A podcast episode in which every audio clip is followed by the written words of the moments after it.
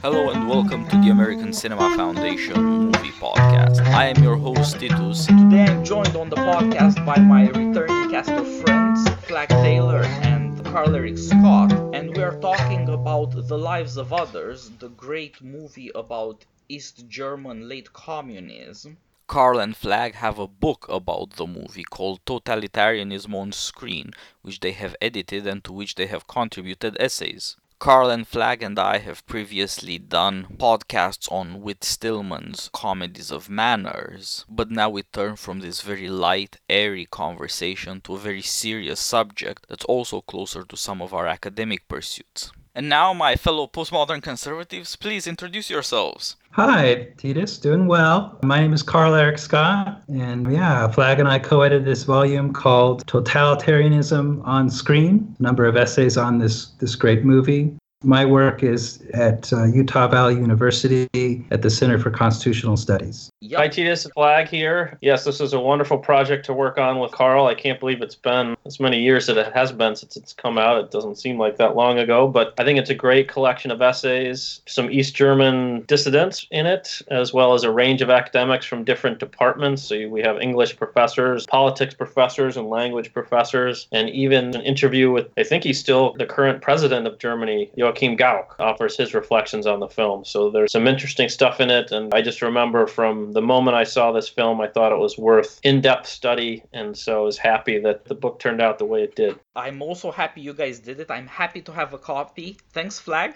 And uh, I was most surprised, by the way, to see that Paul Cantor did an essay for the book. I did not expect to see the superstar of criticism and the Western canon in conservative academia do an essay for you guys, but I thought, wow, it's good company all around. Yeah, he's great. He's great. New book on Shakespeare. Uh, that's very much worth reading. But I know Paul has a lot of interest in Germany. And so, yeah, I was glad that he seemed eager to participate in the book. So let's talk a bit first about the director. Florian Henckel von Donnersmarck, as the phone suggests, he's an aristocrat. He has one uncle, for example, who is honorific abbot in an abbey because of their old aristocratic lineage. Henckel is the name of his baron family, and von Donnersmarck is the place. And he's got a bunch of names, as aristocrats used to do. So he's a very unusual guy, and if you think that's not sufficiently strange, he's also an immense German. He's six eight or something like that.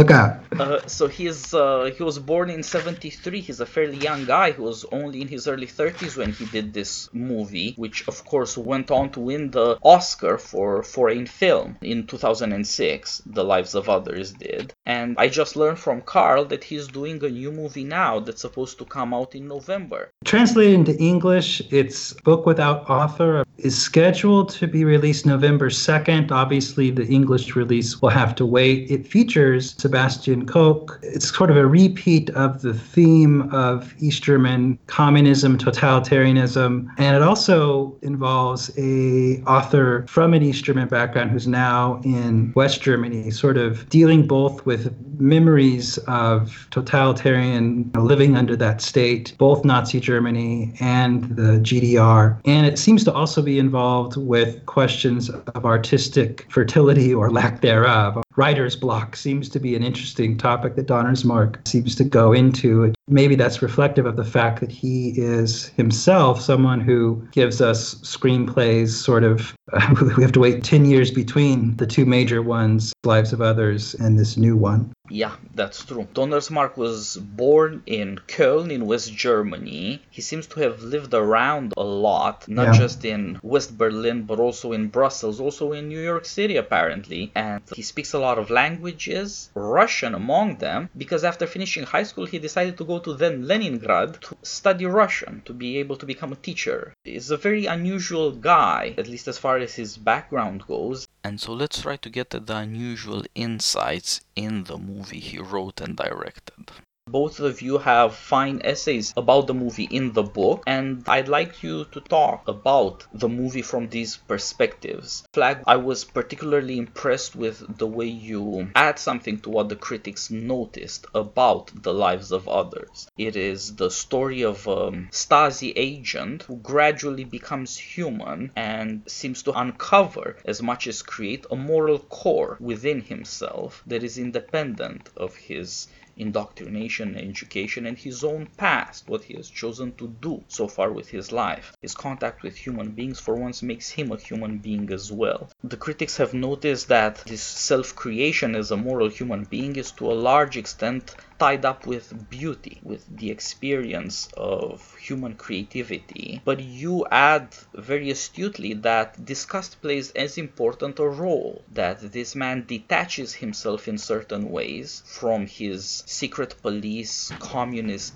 background because he begins to dwell on his experience of it and his dissatisfaction with it. So, so talk to us about the characters involved in this triangle of disgust and this triangle of beauty. Sure. Yeah, and as you said, just to be clear, I mean, maybe for those listeners who may not have seen the film at all or haven't seen it very recently, the main character is Gerd Wiesler, who we meet at the beginning of the film, who's conducting an, an interrogation, and then we see him shortly thereafter teaching what I assume to be young prospective Stasi officers. He's giving them a lecture about interrogation. So we witness him working and doing his job and doing it quite well. The film really follows Gerd Wiesler over the course of a year or so, and we see him becoming dissatisfied, to say the least, with his work. And the other character, of course, that it's worth mentioning is a playwright. This is the person Wiesler is tasked with monitoring at the beginning of the film. And so the film really follows these two characters, not just Wiesler, but also this playwright. And so it's really a double investigation of both of these characters. And I became interested in the film for one primary reason after viewing it once or twice, and that is I think it's very hard for people who have not experienced uh, totalitarianism to appreciate the sort of effect it has on one's soul. And so anything, whether it be something in print or a film that can help people appreciate that, I'm immediately interested in. And so one of the reasons I became almost obsessed with this film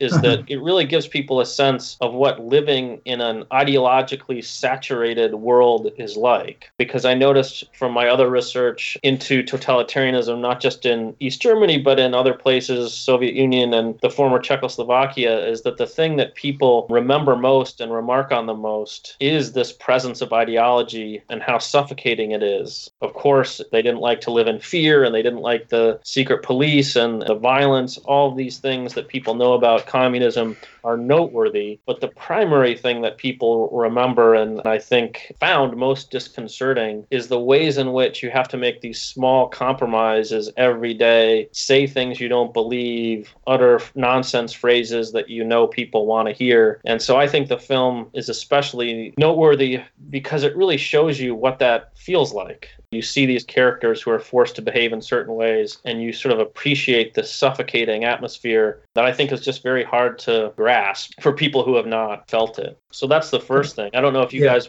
I shouldn't monologue too long if we want to talk about that. Yeah, that. can I jump in and, and say something? One thing I would just say to our listeners is that Flag and I really do feel this is a great film. And then one of the great things about it is it tackles an extremely important subject communist totalitarianism and really does so better than any other film we're aware of. Uh, we hope we've intrigued you already with the film. And of, of course, we have to maybe at this point say, spoiler alert, this really is a thriller. There really are some unexpected surprises, and we're going to undoubtedly be revealing some of them. So All just surprises ruined. Right. So you may want to see it yourself. It's one of these great films that, for some reason, at least in America, has not probably received as much attention as it really deserves. Yeah, it doesn't feel like it's trying to teach you anything. And that's Yeah. why it's so successful, of course. Not didactic and it's not boring, but it just provides this experience. Yeah, the thing that Titus mentioned a moment ago that, that maybe I'll just say something quickly about is that the germ of the film for Donnersmarck, and he had not, I think he had only released one marginally successful short film that he had done, I think, as a film student before this. And so Donnersmarck says the germ of the film is this remark that was attributed to Lenin when Lenin was listening to a beautiful piece of music. Do you have the quote, Carl?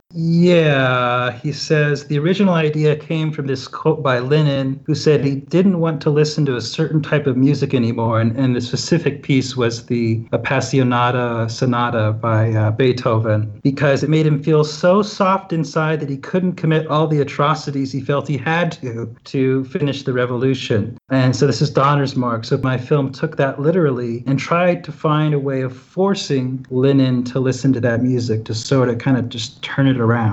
Right. And so this is the awakening that Titus mentioned. That so Donnersmarck has Wiesler undergo this moral awakening that has to do with an appreciation for the love that he witnesses between these two people that he's tasked with monitoring. The playwright Georg Dreyman and his actress Christa Maria Sieland but he's also, of course, awakened by a beautiful piece of music that is played in the film. And so in my essay, I talk about what I call the axis of longing, which is one thing that pulls Wiesler out of his ideological stupor, his willingness to participate in this evil enterprise. He grows to appreciate love and beauty in a way that he just had never appreciated before. And so that part of the film is well known. But what I tried to get people to see in my essay is that that's not the only kind of foundation of Wiesler's transformation. There is what I call the axis of disgust. This is Wiesler becoming more and more aware that the people who are the engines of the state in the film, he comes to appreciate that they don't really believe what they're doing anymore. That the people who are supposedly committed to the wonders of communism, it turns out, are utter cynics and really aren't interested in communism. They don't really believe in the goals of communism. They don't have any pretensions to realizing the wonders of communism. That the people both above and below him are basically all out for themselves. Coming to that realization is as much a motivator for Wiesler as anything thing. Last thing I'll say very quickly is that I think this is very important because it gives people appreciation for what the communism of the 70s and 80s was like, right? This is no longer a communism where you have real enthusiasm, bloodthirsty violence, and show trials, all the things that defined the Soviet Union in its early days and then the Warsaw Pact countries in the 50s. By the 70s and 80s, all that is gone. Yet you have this system that continues to operate almost on autopilot. And so to me, it's just worth thinking about this because it always struck me as one of the more bizarre things in human history that you could have this awful system that grinds people both materially and spiritually, but that it's a system that no one believes in anymore. That's something that is so awful and sort of admittedly awful by the people who are at the center of it can continue despite the fact that there's no sincere belief. And so part of my own research and writing has been dedicated to really coming to terms with how that is possible. How, how can this thing continue on autopilot when people don't believe in it anymore? Uh, and so how everyone perpetuates these lies and lives with themselves as they perpetuate these lies. That is something that I think the movie does a wonderful job of getting across. So in me. your essay, you bring in Václav Havel and uh, the example he gives in The Power of the Powerless of the shopkeeper who, although he has no no interest in the ideology, the fighting faith of communism, or the worldwide struggle. None of that. Nevertheless, workers of the world unite, the old communist struggle slogan from Marx's Communist Manifesto, it's still there in his window. Maybe he doesn't give a damn about Marx, but he feels he has no choice about this, and so he always puts it up there for everybody to see, then for himself to know that the reflex is in him, to put the sign in the window, every day to affirm in this small way that we live by lies. Mm-hmm. And it's remarkable how well Donnersmarck has portrayed this in the movie. You see the importance of these lies. In your essay, also make much of this great scene in a communist cafeteria. Protagonist Gerd Wiesler is there sitting with one of his colleagues, not a friend, but someone he knows personally, a colleague in the Stasi who is uh, cynical, as you said, ambitious, whose sense of how the system works is geared to how how it will help him advance. What Mhm, he knows is what is useful for him to advance, what kinds of job he's, he should be doing well, for whom, to get rewards for himself, regardless of the effects on anybody else. And he's uncomfortable with eating in the cafeteria where they are because he'd rather be with more important people. That guides him in life. Yeah. You're with important people, you know what you want to get out of that. You know how you should conduct yourself. Yeah. Whereas Wiesler remarks sarcastically to him, well, you know, socialism has to start somewhere. We, we can't keep chasing privileges and looking down on other of our fellow police state employees. Yeah. And uh, there you see how his acquaintance Grubitz thinks about his own advancement and his relationship to his superiors, but also how he relates to his inferiors. One of them fails to keep up the empty lie by making a joke about how even the sun wants to escape the rule of Honecker, the rule of the Communist Party in East Germany, and as the sun mounts its way from east to west on the canopy, well, the sun is now free, isn't it? Doesn't need to show any more respect to Honecker. That silly joke in a cafeteria gives Grubitz a chance to exercise his cruelty, to terrorize this young, foolish guy who opens his mouth without realizing that's not how you live in this place. You don't open your mouth to say what goes on in your head. You only Mhm. open your mouth to say what is expected of you after you have seen the circumstances. And this empty cruelty shows a certain reflex that Wiesler's acquaintance or friend has acquired. He knows that you should be servile to your superiors and cruel to your inferior. That is the hierarchy of contempt and fear. Right. We see how Grubitz himself learns to change his opinions and to be servile to his superiors in order to please them, although he has no respect or admiration for them. And we also see how he treats his inferiors, with what kind of contempt he disposes of people, simply because they're not really people. They don't endanger Yeah. him, so they're not real. Yeah, so it really bothers Wiesler, to say the least, that people like Grubitz and, of course, Cultural Minister Bruno Hempf, who's using his position and who designs this monitoring operation only because he wants to be able to have his way sexually with Christa Maria Sieland, the actress and girlfriend of uh, Georg Dreyman, the famous director. The last thing I'll say is that it's, of course, important to appreciate the transformation of Dreyman. Dreyman is not, and I think this gets lost by a lot of people who see the film, that, that Dreyman, in a way, is thoroughly implicated in the system. Like, he's certainly in no way, we know that he's not an informant, he doesn't work for the secret police. But I think the very clear suggestion by Donnersmarck is that Dreyman is an award winning poet in the GDR, which means he could not have become the prominent cultural figure he is had he not been willing to compromise himself in all sorts of invisible ways. He has to undergo his own axis of disgust in order for the film to have the engine it needs dramatically. And so we need to appreciate, I think, Georg Dreyman's transformation and the ways in which he has been analogous to the shopkeeper that you mentioned, Titus, in Havel's example, who puts the Workers of the World Unite sign in his window. Dreyman must have done all sorts of individual actions to keep himself in good odor with the regime. So Mhm. he's, in many ways, not a terribly admirable figure at the beginning of the film. Indeed, no. And his activity as a playwright does support the regime in various ways. He is certainly not subversive, that is also the party line about playwright Georg Dreyman. He is not subversive. That makes him acceptable. What makes him useful, however, is that he is read in the West. He can Mhm. discredit, that is to say, subversive writers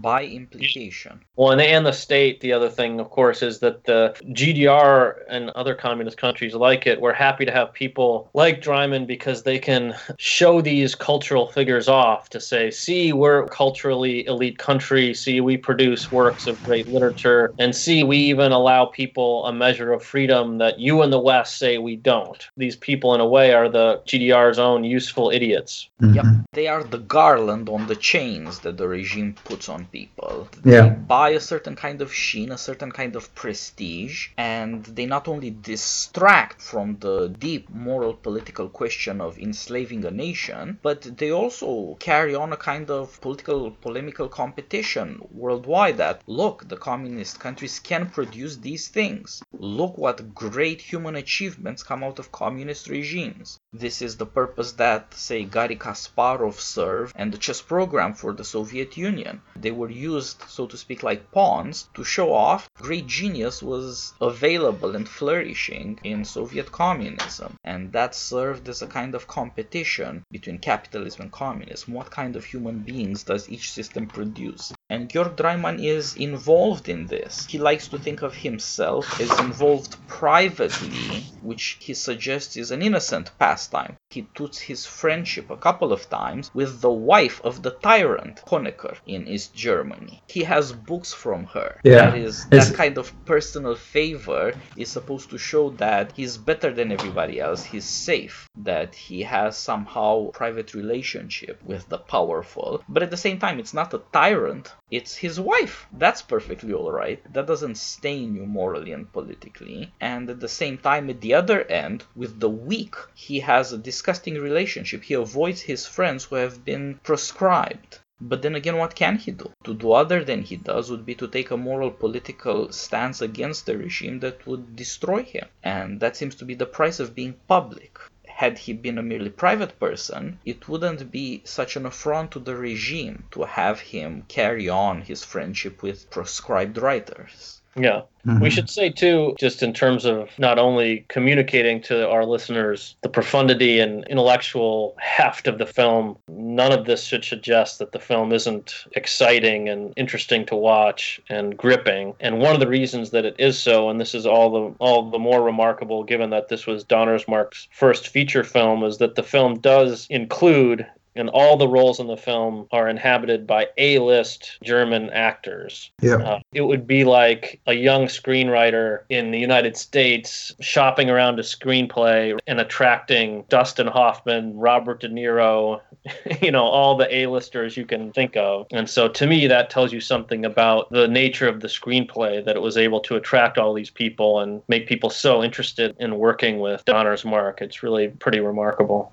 Yeah, I completely agree. The moral intensity of the story is almost entirely translated into drama, into Mhm. events that you're caught in, even though you do not know where they lead. And I think Yeah. that's what makes the movie work as a story so well. When once you see where things end or how they turn in each specific relationship, as well as the major plot lines, it makes sense but it was unpredictable getting there, and there is Mhm. something fearful about the discovery. This is a movie about whether knowledge is innocent. Your knowledge of other people's secret lives, and your knowledge of your friends and what they're going through. Georg Dreyman, the playwright, learns things that make it impossible for him to continue as he had. And that shows how knowledge becomes personal, how it is tied up with your flesh and bones this playwright who decides to become a certain kind of political activist, he, he already knew things that should have caused any decent man to change, but he did not want that knowledge to change him. You can see how painful learning things really is when those things are about the deep facts of human nature as you experience them, as people in your life experience them. The shocking betrayals and the wiretapping and so forth these stories,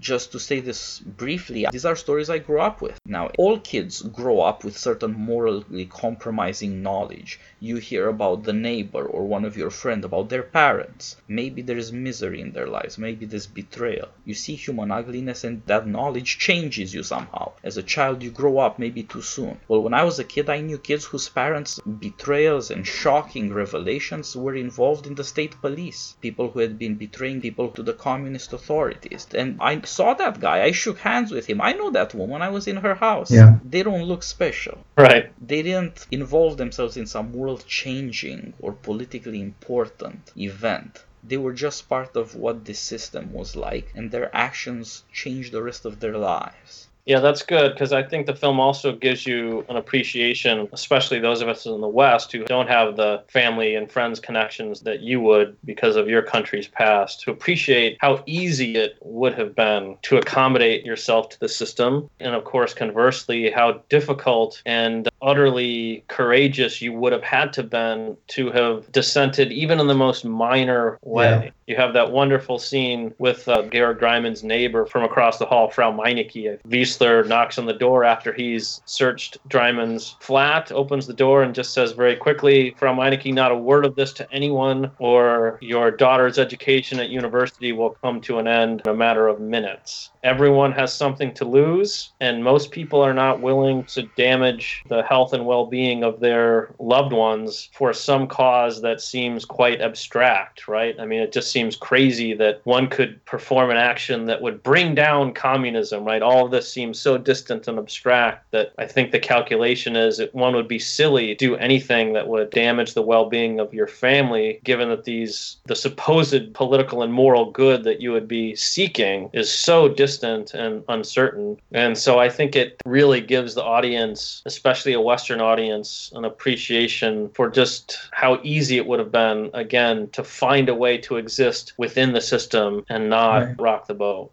Right. The unremarkable person's various easy ways of not rocking the boat, but as a way of kind of getting into the essay I wrote, I'd like to maybe provide a partial defense of the playwright Georg Dreyman that we've been talking about, because he had a complicated way in which he had to work with the system. And what's complicated about it is that his moral and artistic excellence was allowed by the regime to flourish at a certain level or in a certain space in his plays, in his private life. We see the party that he throws at his apartment. We see the wonderful artworks that he keeps in his apartment. He's allowed a slice of life that is beautiful and to a degree truth seeking. And he's allowed to present these plays. Now, these plays are noted for being not critical of the regime. So they're appreciated by the East German authorities. But I think we're led by various clues in the film to see that there's something more powerful in those plays, that there really is some real artistry there. There's some openings to some truths that are outside of the purview of official socialist thought.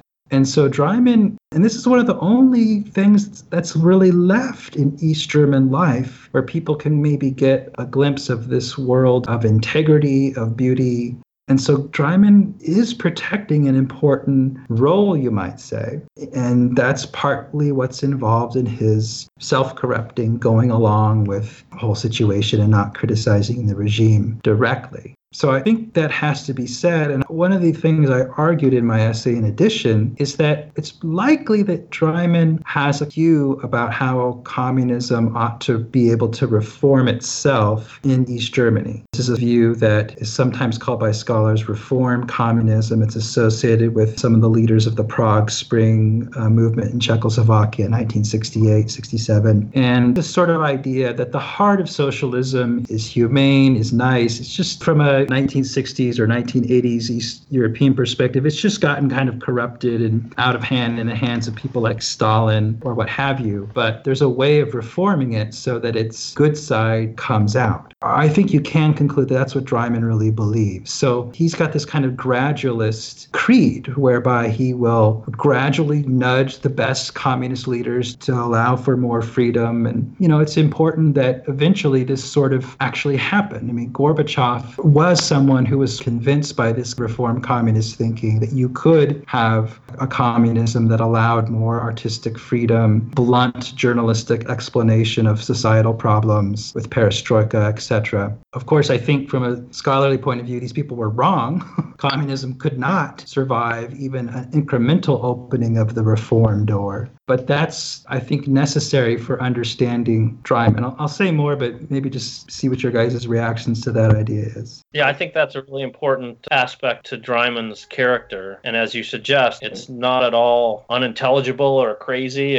it makes a certain amount of sense. The idea is that full resistance to the system is hopeless. Yeah, it's irresponsible. And, yeah, it will only result in violence. It's morally self indulgent. And so, if I can remain in good odor with the regime, I'm a relatively decent person. So, through my personal skills and my interactions with people in high places, I can make the system, however detestable it is now, I can inject a little decency into it. Now, I think ultimately that turns out to be naive and incorrect, but it's important for the audiences to appreciate that it's it's not at all crazy. One can appreciate how it would have made a lot of sense to a lot of people working at various levels of society, right? Yeah. Even communist regimes have artists. The, yes. After a communist regime goes through de-Stalinization, that is to say, when the ruling oligarchy that tyrannizes the country no longer has a tyrant of its own on top ideological violence to a large extent decreases. There are far fewer purges, if any. There is far less murdering going on, but the terror is still there. The regime still is tyrannic essentially, but is no longer openly violent, and it is no longer unpredictably violent, so to speak. People get used to it, and then life in certain ways has to go on. Art is no longer socialist art, is no longer socialist realism, is no longer some kind of communist ideology, because nobody believes it. But there still are all the aesthetic pursuits, so to speak, all the poetic pursuits. They have limits, but they exist and they speak to true human needs, both in the audience of plays or movies or what have you, and in the makers, the poets themselves. Communism no longer seeks to entirely censor or to exterminate these kinds of human beings or these kinds of activities, and so they have to find a place for themselves. Everyone who knows a bit about the poets who flourished in these regimes can see how great talent did manage to survive, sometimes to make it through communism, and to improve lives in real ways for people, to give an oasis of humanity for those who by luck or by prudence were not trapped in some catastrophic event. And uh, more broadly, these artists are often fairly important for giving people a sense of their dignity, that there is something mm-hmm. left to them. It right. cannot be exactly a political dignity. Its only political aspect is that, in as much as it is a form of dignity, it stands quietly but strongly against the regime of fear and obedience. Nobody feels good about being obedient and complicit in his own humiliation, in his own fear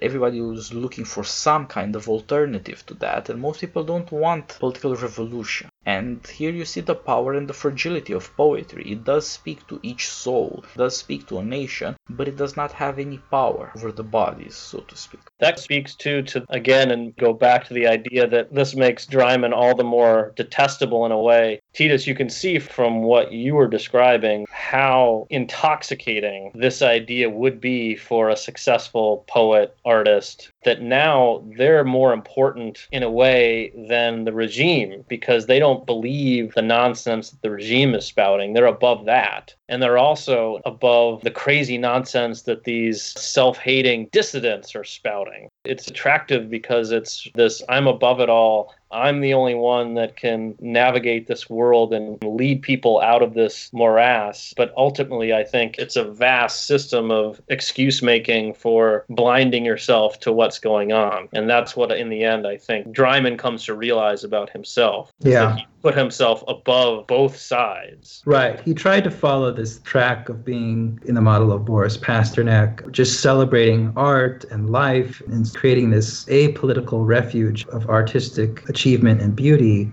there was something to that, and there was some similarity in that approach and something done by some of the Czech artists. But he sort of wanted to have it both ways. He wanted to do that and also have the regime still give him his opportunities to do plays. I mean, there's a lot of meditation in the film, the different types of artistries and how they're differently dependent upon a broader group of people working. A director, for example, is much more vulnerable. He needs there to be this whole milieu of scripts and and plays, and he has to work within that. He depends on other people. An actor also the writer is potentially more free. He can maybe just write for his own drawer or his own group of secret friends. But notice that Dreyman is a playwright. He wants to be involved in this public production of plays. And so he is sort of tempted into this dangerous place, and ultimately it's corrupting him. He says, one of the key quotes of the film, he confronts his girlfriend, Christa Maria, saying, You know, I know that you're sleeping with this cultural minister, Hempf. You don't need to do that. And she says to him, I don't. Actually, aren't we all really in bed with them? you're in bed with them. And Dreyman has no, he accepts that criticism. He says, I want to try to do something right, but he hasn't. And it's, this is this type of very subtle moral corruption of a humanitarian artist that Donnersmarck is able to portray. And what's most powerful about it is that part of what Donnersmarck has shown us in the film is the truly redemptive power of art. I argue in my essay that the Stasi captain, Wiesler, is in a sense rescued by uh, witnessing the artistic life, the erotic life, the friendship life of Dreyman. That's what Flagg calls the axis of longing. But the problem is that Dreyman also is need, in need of rescue. And it turns out it's a reciprocal rescue. The change in the Captain uh, Wiesler is necessary in a way to prod Dreyman out of his comfort zone. A couple actions that Wiesler takes in the film that cause this. He does this thing with the buzzer. This causes Dreyman to see, oh, my girlfriend is getting out of Minister Hempf's car. So how long would it have taken him to realize that had not Wiesler intervened in this way? There's this strange way in which Donnersmarck is holding up the power of art to fight against totalitarian oppression in the tradition of someone like Solzhenitsyn saying lies can overcome much but not art, or one word of truth will overthrow a system like that. But Donnersmarck is also showing us the way in which artists are very morally vulnerable to the corruptions of a communist regime. Now, my essay also talks talks about some other types of corruption, but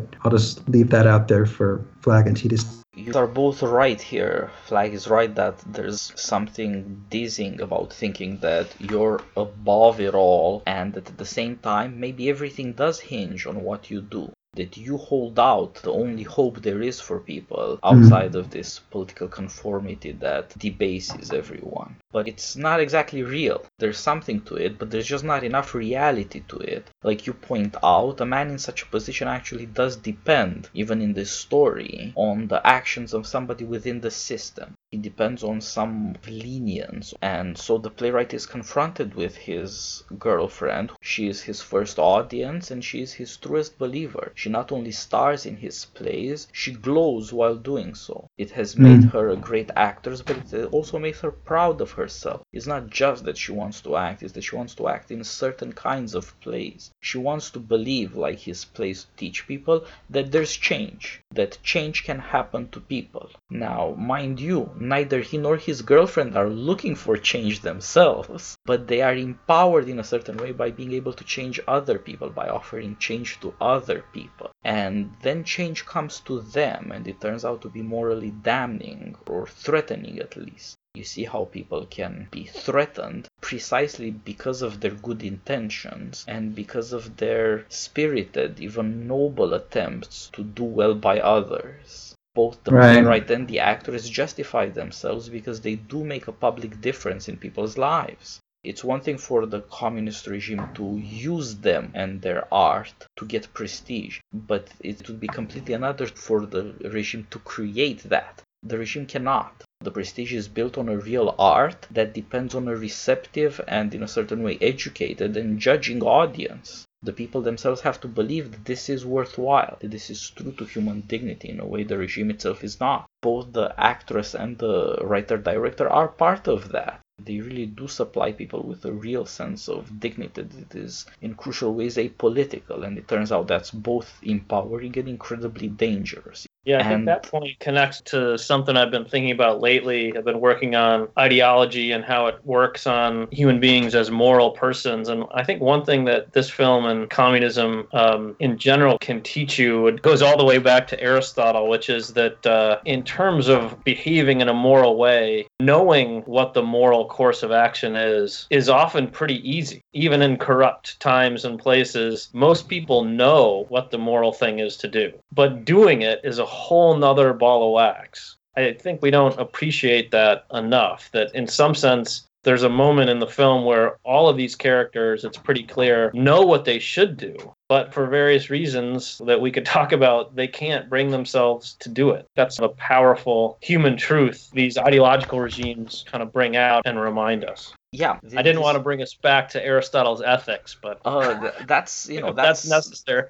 yeah, and it- it's a very big deal in the movie itself. Aristotle teaches us that it's one thing to be a good man and another thing to be a good citizen. And you see what it takes in uh, East Berlin, in communist East Germany, to be a good citizen, and it is morally horrifying. And on the other hand, to be a good man, it would be suicidal. And this is a big question for art in the movie. Dreyman, the playwright's friend who commits suicide, sends him a piece of music called Sonata for a Good Man. It seems like a work of anticipation. Like Beethoven's work is somehow supposed to call forth democratic heroism, this sonata is supposed to look forward to a time when it is possible to be a good man in East Germany. But the man who writes the music kills himself because he thinks it is not possible now, and he can no longer bear the weight. And of course, Dreyman himself ends up writing a book called Sonata for a Good Man. It seems, because it is dedicated to the Stasi agent who he learns helped him at great personal risk, it seems to be a work born in disappointment and tragedy that's supposed to teach people to live with it. Even if it's not possible now to be a good man, it's possible to know what a good man is. And that can mm-hmm. orient you somewhat.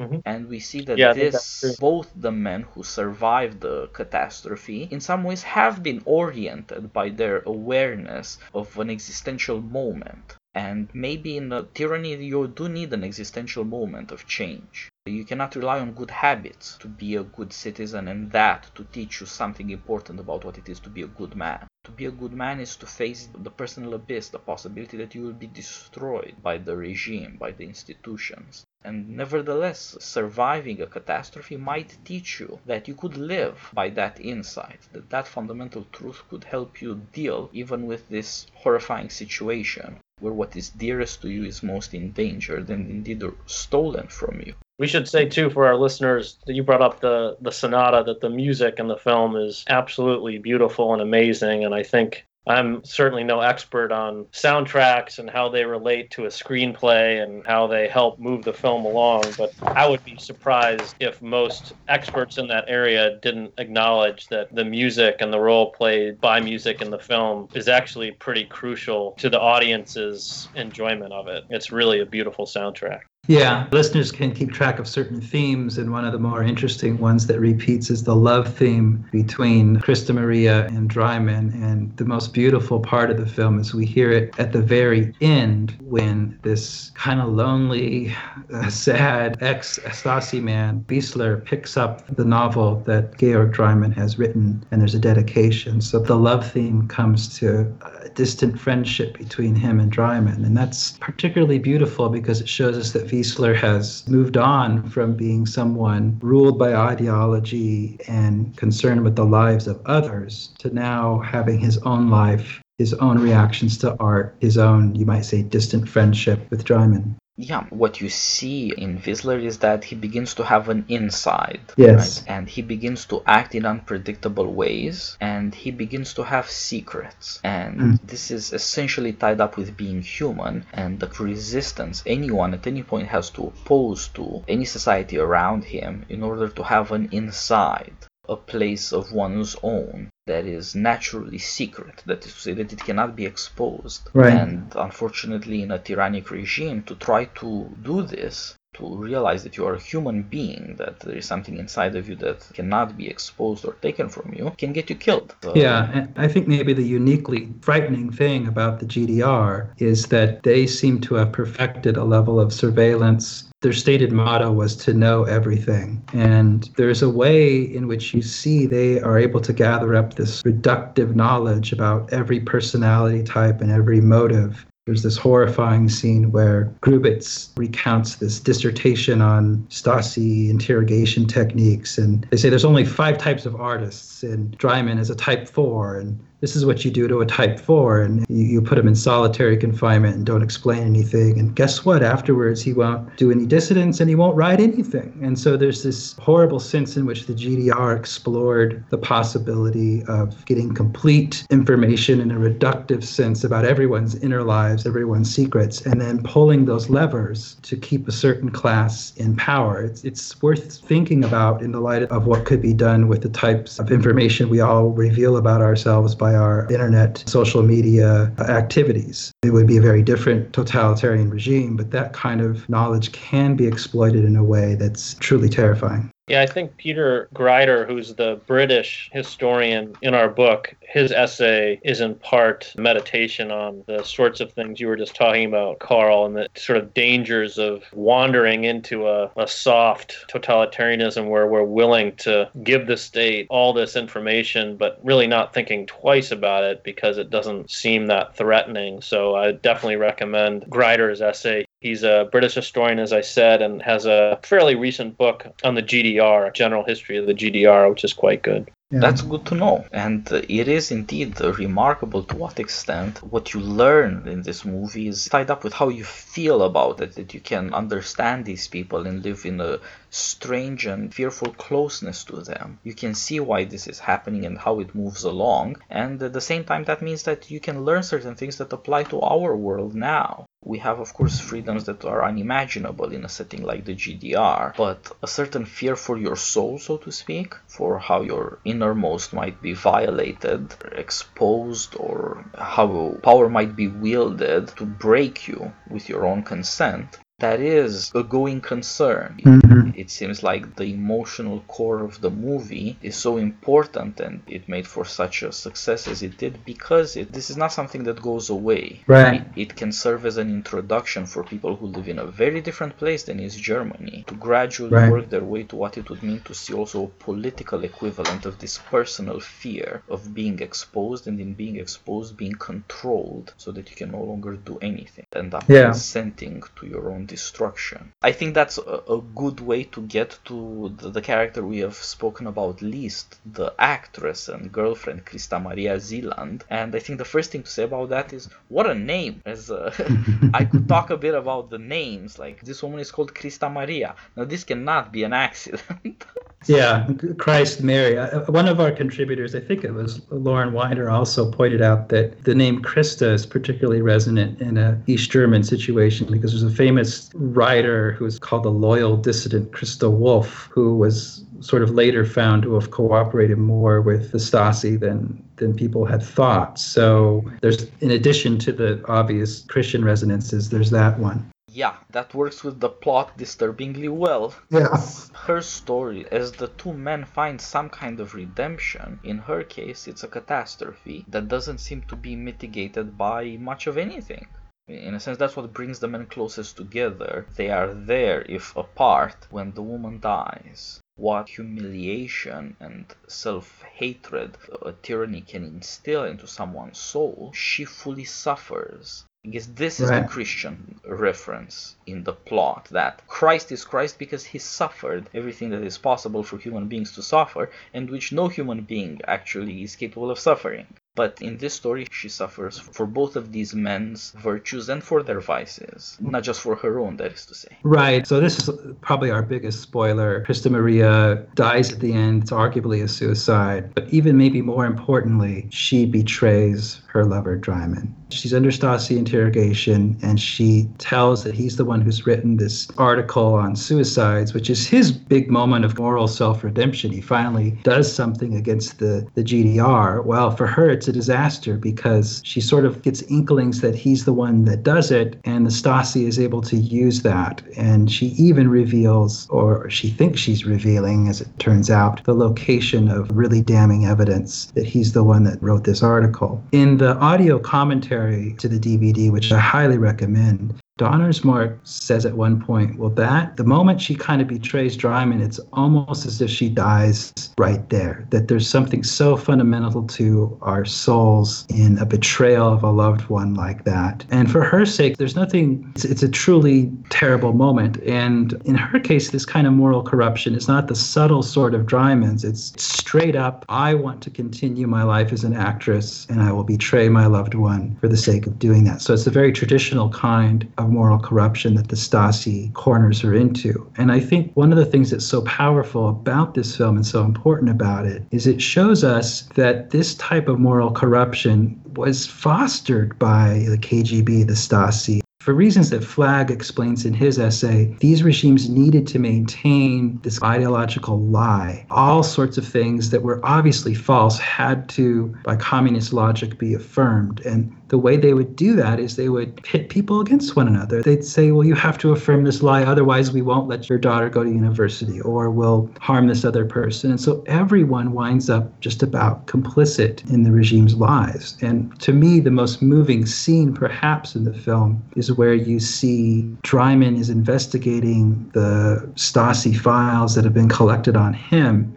this is after the wall has fallen, of course, in the um, now a museum in a sense. It's the old Stasi headquarters. And you just see row upon row of these files. And I think the film is visually suggesting take this horrible story of what happens to Christa Maria, cornered into doing the worst thing she's ever done in her life, betraying her lover, multiply that by hundreds of thousands, by millions. That's what has been called the moral destruction unleashed by communism. I'm getting that from Alain Besançon, who wrote this book called A Century of Horrors. And he's very good at bringing out the fact that it's not just the number of deaths or the gulag sentences that we should focus upon. I mean, we should. It's significant that there's 100 million deaths attributable to communism, but it's also all these other hundreds of millions of stories of, of individual self betrayal slash moral corruption. And we're given one little story of that. It's a special one in certain ways in the lives of others.